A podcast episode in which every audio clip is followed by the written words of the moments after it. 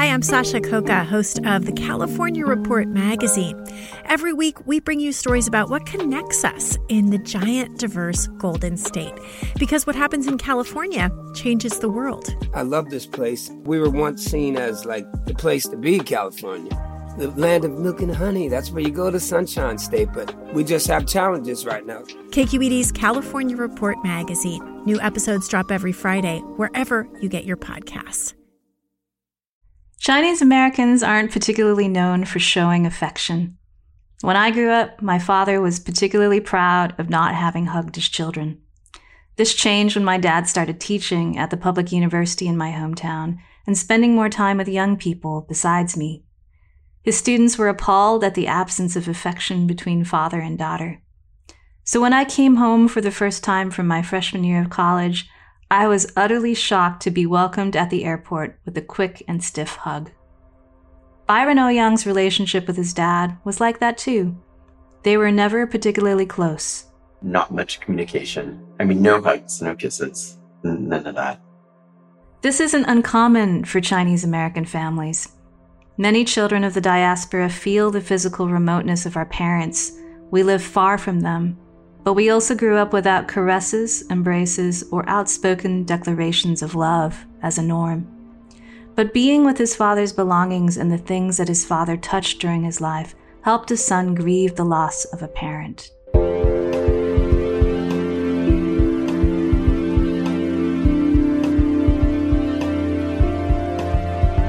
What does it mean to live a good life? On the acclaimed podcast No Small Endeavor, produced by Great Feeling Studios and PRX, theology professor Lee C. Camp explores this question every week, sitting down with courageous and impassioned people from all walks of life, like Hollywood legend Rob Reiner and New York Times bestselling author Gretchen Rubin. Like our show, the podcast covers intimate stories from the past and future, from conversations on cultural Korean beauty standards with TED Talks daily host Elise Hu, to discussions on how our religious differences should be treasured with Interfaith America founder Eboo Patel. Together, they'll figure out what it means to find true happiness and how we can all flourish in our day to day life. Don't miss out. Follow No Small Endeavor on Apple Podcasts, Spotify, or wherever you get your podcasts. Hi, I'm Deborah Treisman, fiction editor of The New Yorker and host of the New Yorker Fiction Podcast. On the podcast, I ask a great contemporary writer to select a favorite story from the magazine's almost 100 year archive to read and discuss. Together, we delve into the story, exploring its themes, its style, and what makes fiction work. You can listen to authors like Ottessa Moshfegh talk about why we write. Story, or attaching a story or creating a story, is this inclination that we all have to stop spinning. And you can hear writers like George Saunders discuss the nature of storytelling. On the first read, you accept these things as descriptions and they make you see the scene, but every line is a chance to inflect the reader's mind. You'll discover new favorite authors and read old favorites in new ways. Episodes of the New Yorker Fiction Podcast are released on the first of every month. Listen and follow wherever you get your podcasts.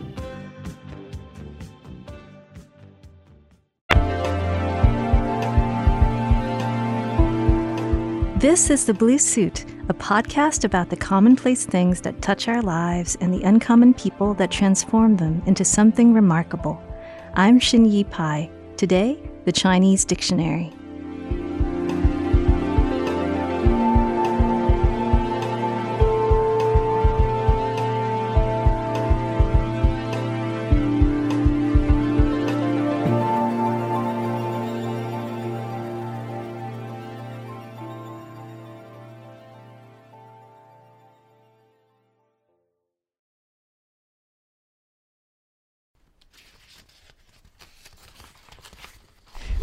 Fold books, I usually try and find the center and fold from there.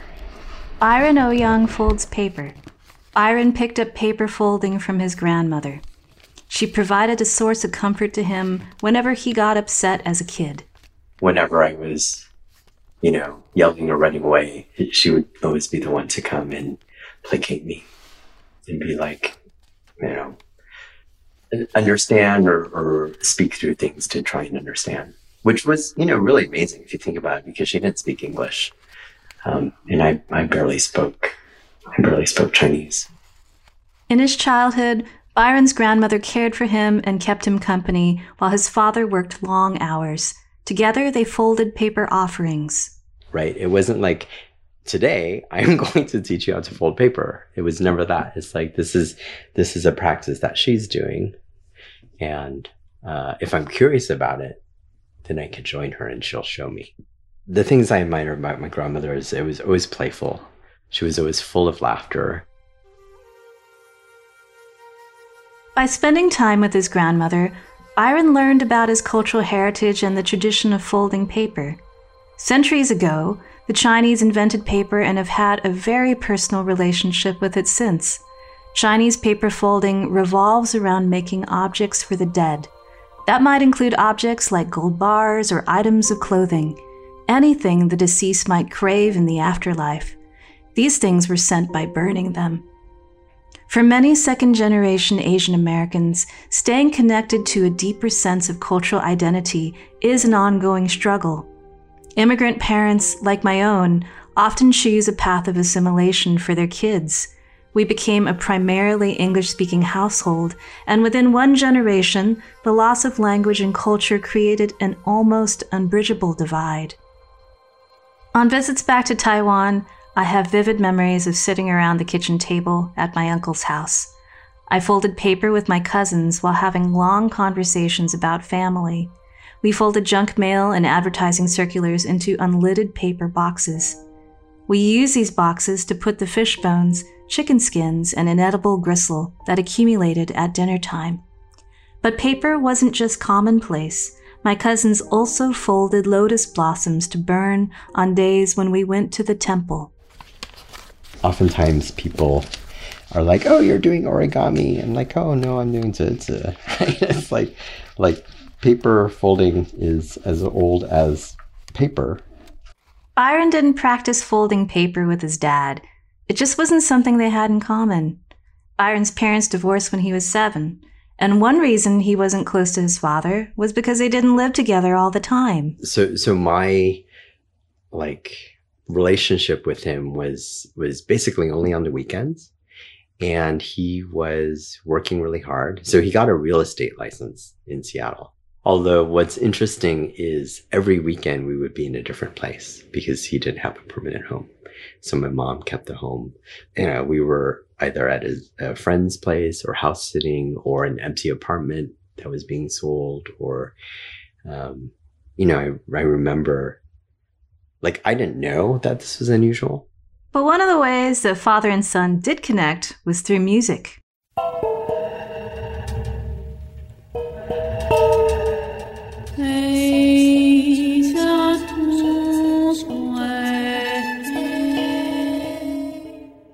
Byron is a composer, and his experimental compositions have sometimes drawn upon the Chinese language to express the ideas at play in his work. The Chinese titles for his compositions always came through his father. You know, I, I would say I'm working on this musical work. Um, do you have ideas for a, Chinese title? And he would think for a moment, um, and then he would, you know, be, be recalling certain stories.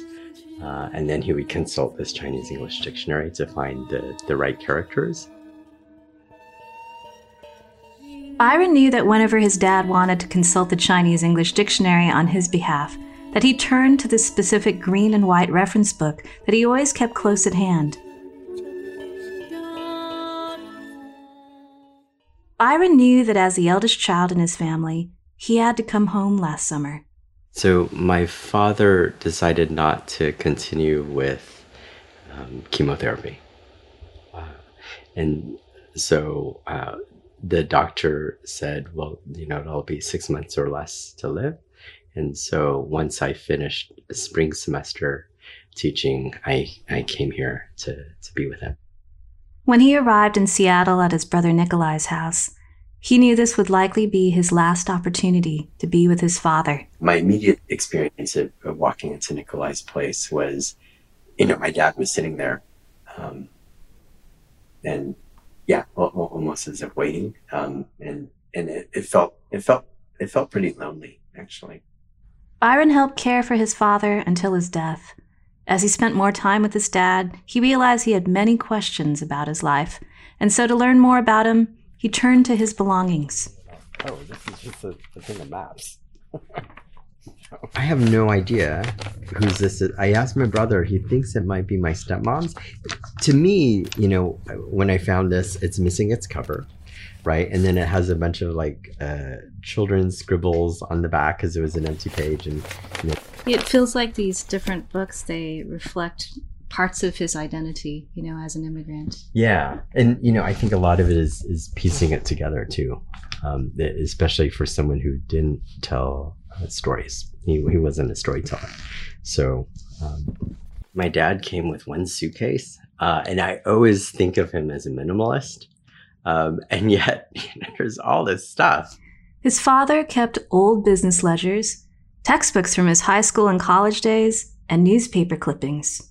I remember finding a pile of stuff, and it was like coupons um, and articles, um, and you know sometimes annotations of like a, you know an article for one of my brothers, um, like oh this may be of interest, and I, I think maybe that's something I know I do. So I, you know, I, I think maybe my dad was somebody "Oh, I, I'm thinking of this person when I see this article," and so, so there was a collection of these random papers also, you know, that had that that he never had a chance to give give to us. Among his father's belongings was a 50 year old calculus textbook inscribed with the name of a dear childhood friend, Kaisutsu, who had died before him. Byron found a list of song titles written in his father's handwriting. The neat handwritten script was too beautiful to throw away. As Byron examined the meaning in his father's papers and personal effects, he began to fold again, like he had once learned from his grandmother. Physically, it became a way to be with his grief through folding his father's belongings. Okay, so, so I'll do this. I'll do this, and then I'll fold it like this. Right, so this pops out. And I find the paper folding, because it's meditative, it allows me to be with the memories of him um, in, in this, you know, this, yeah, th- th- this repetition um, that actually calms me.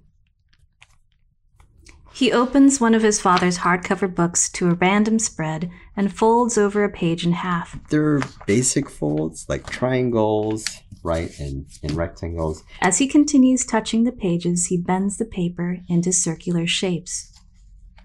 Fragments of language peek through the creases, becoming their own graphic elements, reconfigured into new meanings.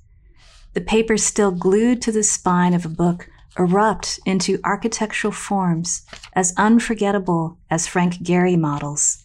Basically, it's it's figuring out. Um, and if you want to fold too, you can grab a book or something. Byron didn't transform all of his father's papers. He turned away from folding documents related to his father's ties to an investment club. These papers felt predatory in their exploitation of immigrant dreams. yeah, I, I tore them up and recycled them. But Byron did fold his father's financial magazines. I mean, the magazines I ended up folding because I'm like, you know, yeah, the content of of like Money Magazine is questionable to me, but actually they're shiny and they are colorful because they can afford to be colorful magazines. Um, and when they get folded, they they totally transform. So I, I I always try and do minimal folds, and then I try and find like a secret fold or, a magical fold. I call it a magical fold. Magical folds take things to a whole other level. okay, can I can I twist the paper in a way that all of a sudden gives it this spark that's like, whoa, how, how did that?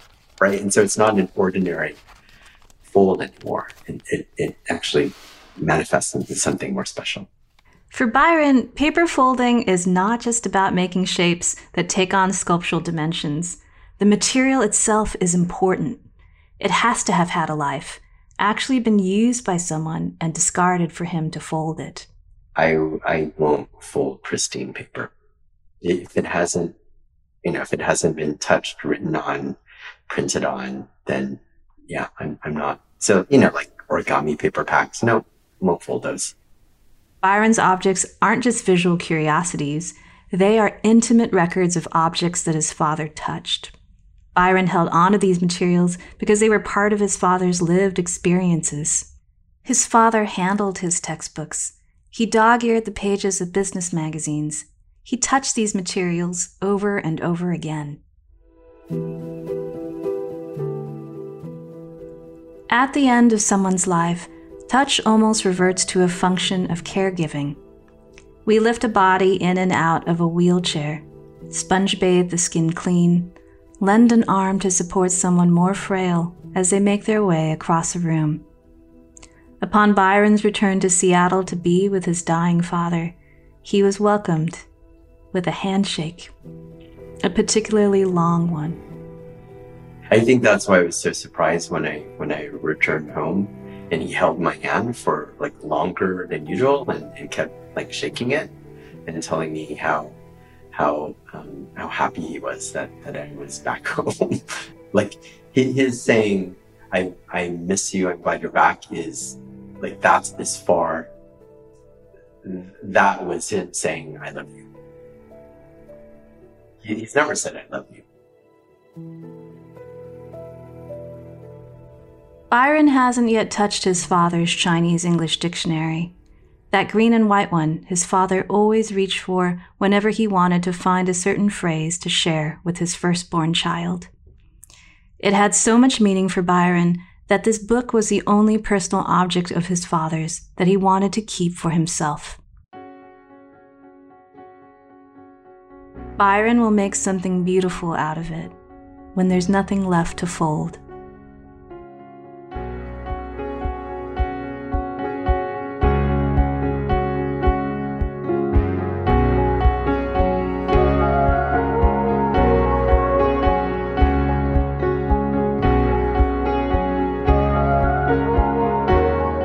Check out our show notes to see photos of Byron and links to his work. Next week's object is a Califone. The Blue Suit is produced by KUOW in Seattle. Our host, writer, and creator is me, Shin Yu Pai. Caroline Chamberlain Gomez produced this episode. Special thanks to Matt Martin. Jim Gates is our editor. Tomo Nakayama wrote our theme music. Additional music was provided by Byron Au Yong. Our production team includes Michaela Giannotti, Tio Popescu, Hans Twite, Melissa Takai, and Brendan Sweeney. Special thanks to the Windrose Fund for their financial support. If you like this podcast, KUOW has a lot more great audio for you. Search KUOW in your podcast app and see what piques your interest. Thanks for listening.